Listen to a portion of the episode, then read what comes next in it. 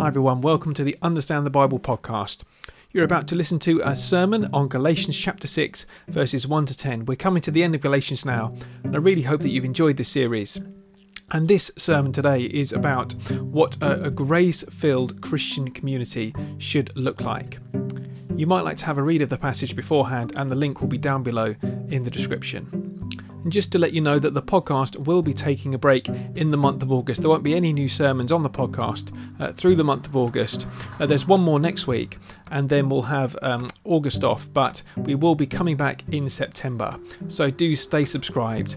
And don't forget that there is more content available on the YouTube channel as well. The Understand the Bible YouTube channel, I've just finished the How to Live as a Christian course, and the final session was about raising children. So if you're interested in that, do hop over and have a look on YouTube. Thanks so much for subscribing, everyone. I hope to see you again soon. God bless.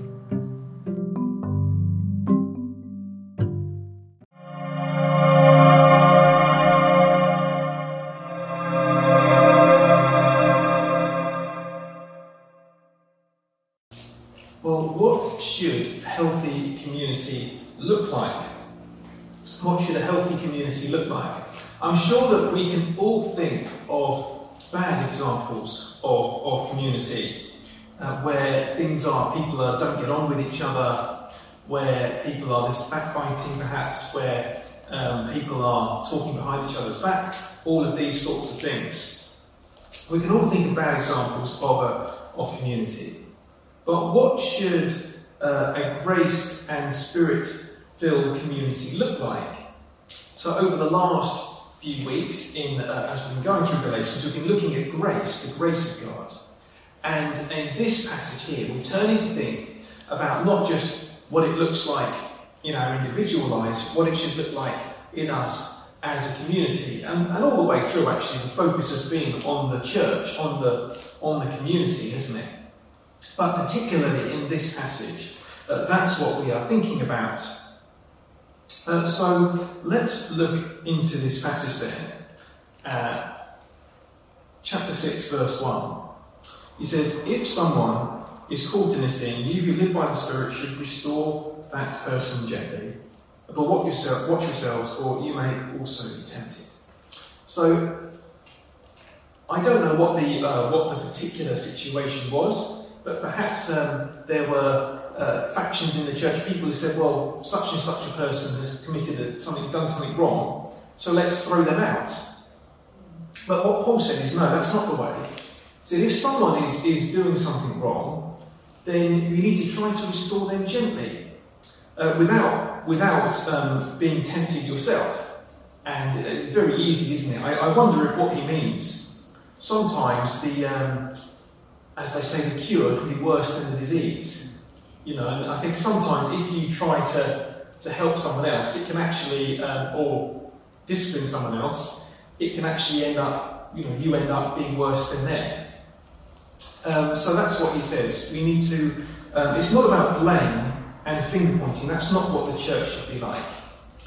That we should try to help each other, and that's what he says carry each other's burdens, and in this way you will fulfill uh, the law of Christ. When you think about the law of love that we've been thinking about, carry each other's burdens. So if people are struggling, if someone is struggling with, with sin, if someone is struggling in, in various ways, then we need to help them. We need to look to, to see how we can ease that load rather than just, like Jesus said about the Pharisees, you put heavy burdens on people and then you don't lift a finger to help them. And as a church, we should be different. And it's a real expression of what he said before uh, that we looked at last time, chapter 5, verse 13, that you, my brothers and sisters, were called to be free, but do not use your freedom to indulge the flesh. Rather, serve one another humbly in love. So, to serve one another humbly in love, that's what he's talking about. That's the, the picture that he's painting here. And he says then in verse, verse 3 if anyone thinks they're something when they're not, they deceive themselves. And what I think he means is, if you think that you're a, um, if you think that you're something, you won't help other people. If you have too high a view of yourself, you might think, well, I'm above helping such and such a person. And uh, if you have this kind of holier than thou attitude, then that's really um, toxic to the community. That we, we mustn't you know, think too highly of ourselves, think you know, that, oh, I'm above that, I'm above helping them. Um, but actually, we should all be looking out for each other. And then he goes on, uh, and he says each one should test their own actions and take pride in themselves alone without comparing them uh, to someone else, but each one should carry their own load. So, what, what I think he's basically saying here is that we've all got our own race to run. Um, you know, we've all got to, um, if you like, mind your own business. Um, not in a kind of not taking any interest in other people, but that your holiness and your walk with the Lord is your responsibility. You're not responsible for someone else's uh, walk with the Lord. You know, that, that it, God has given it to you. And so we should look to ourselves uh, first and foremost. And um, I think it goes back to, you know what Jesus said? I was reading this in um, Luke's, um, uh, the Sermon on the Plain, they call it, in Luke, when Jesus talks about specks and, and motes and beams and things, you know, and take the plank out of your own eye, and so on. and don't judge others. I think it's, again, it's a similar thing going on. That um, you know, that yes, God has, has given us a race to run, and we should run that without interfering with other people, uh, if you like. Um, nevertheless, the one who receives instruction in the word should share all good things with their instructor. Um, and um, I'm not entirely sure um, why Paul includes that at this point, but it, it, sort of links in with what he said elsewhere. So, for example, 1 Corinthians chapter 9, verse 14 says, um, uh, In the same way, the Lord has commanded that those who preach the gospel should receive their living from the gospel. And so that's what, what he says elsewhere that um, people who hear the word of God um, should uh, share what they have with the people who preach, so that people can be set apart to proclaim the word of God. Uh, because that is a calling, that's a vocation, and that's something which um, that's one that's one way as a church that we can all play a part, isn't it? In ensuring that people are, are able to be set apart to preach. Um, and then in this, this second paragraph, um, which we'll look at a bit more briefly, uh, he says, Don't be deceived. A man reaps what he sows. And what he's, he's basically saying here is uh, our actions have consequences. Our actions have consequences. And a lot of people these days don't think that actions have consequences. And people, and I think the way that people live and this is what Paul has been talking about. You know, people have been living for the flesh. People have been living for um, their own desires, for their own selfish desires. And Paul says, don't be deceived. If you live that way, that will, uh, that will come to destruction. But whoever sows to please the Spirit will reap eternal life from the Spirit. And it's, it's important, isn't it, to always think about that eternal consequence when we're thinking about what's right and wrong. It does help us to make the decision, doesn't it? You know, what will reap eternal life in the end? Now, if we're considering different actions and you know, thinking about the eternal, uh, eternal consequences, uh, does help us, I think, to make these decisions. Someone um, saw um, used that illustration the other day. You know, if you've got scales there, and you've got uh, in, in one hand, in one scale, and you've got today, uh, this life, our mortal life, and in the other, you've got eternal life, it would just be, you wouldn't even be able to budge the scale, would you? You know, for, for eternal life. Um, it would, it's so much more than anything that we're happening at, that's happening at the moment. And that's what we need to keep our eyes on. And so he encourages us at the end let's not become weary in doing good, for at the proper time we'll reap a harvest if we do not give up. Uh, so uh, do good to all people, especially those who belong to the family of believers. So he says, don't be discouraged. keep on doing good.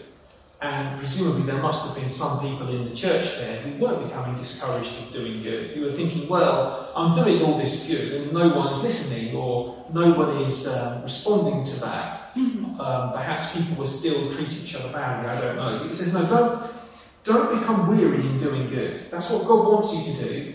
Whether people respond well or not, don't become weary in doing good.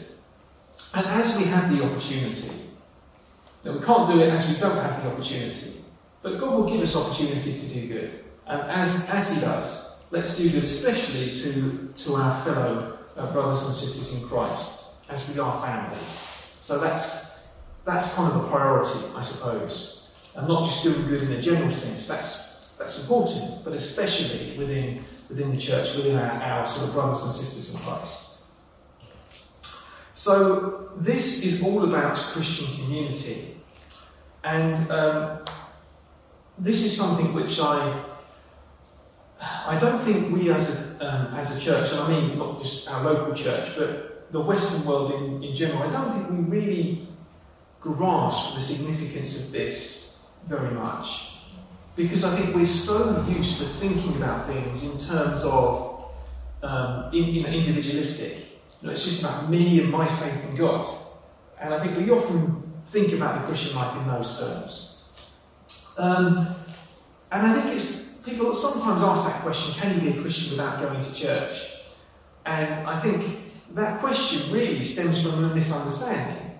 You know, because I know that I mean I, I don't I don't have any at the moment, but I, you know, I used to take communion um, you know, to think about um, dear uh, Daphne Bruce, um, and of course you know she's um, passed a couple of years ago, but um, you know, she'd love to have been coming to church, but she couldn't because of her health. But that didn't make her less part of the church. You know, but then that's the thing, isn't it? That if you don't want to be part of God's people, it, it's not about health, it's about not wanting to be part of God's people, then you're not a Christian. And that's, that's, the, that's the, the long and the short of it. That to be a Christian means to love our brothers and sisters in Christ and to love um, our fellow believers. And that, that takes lots more forms than just coming to church. But it's not less than that. Uh, you know, this is, this is important, and uh, being with each other, singing praises to God, it's important. So when we grow in Christ, we should be growing in our desire to serve one another and to love one another. Um, being a Christian is, is not a matter of selfish ambition, as we, we read in verse 3 about thinking ourselves higher than we ought. It's not a matter of condemning other people, and just pointing the finger and saying, you, you, you, you're doing X, Y, and Z. But it is about taking responsibility for our own actions. It's about saying, um, you know, we, uh, we have this race to run and I will love other people. And it is about uh, doing good. And that is a real picture of a healthy community, isn't it? When we don't point the finger at other people, when we do do good, regardless, that is a healthy community. And that's what it looks like to walk in step with the Spirit, um, which we read just at the end of um, chapter 5 keep in step with the Spirit. And that's just where I wanted to finish, um, really, as we come to the end. I think it's easy to, to look at this and to think, as I did just a little bit earlier, I was saying that you look at the list of like that and you think, well, I'm a long way from doing that, and I don't do these things very well. But that's the whole point of it that we accomplish this by the power of the Holy Spirit working in us. And it's actually when we realise our need, when we come to God, uh, we can say, Well, I'm sorry for not doing the things which I should have been doing. And that's repentance. And then we say to God, Please give me the Holy Spirit to help me more tomorrow, next week, to live in your ways. And, and He will. And, you know, we grow and we, we, we're able to love because we have God's love in our hearts. Not because we've got that love by our own efforts, but because God gives it to us. And so that's where I wanted to leave us at the end that yes, this is a, a lot to ask, if you like, but it's something that God works in us, not that we do ourselves. So let's, let's look to Him and let's ask for His help. And let's do that now as we close. Let's pray together and ask God to help us. And so, Heavenly Father, we, know that as we look at this passage, um, that um, we do fall short in many ways.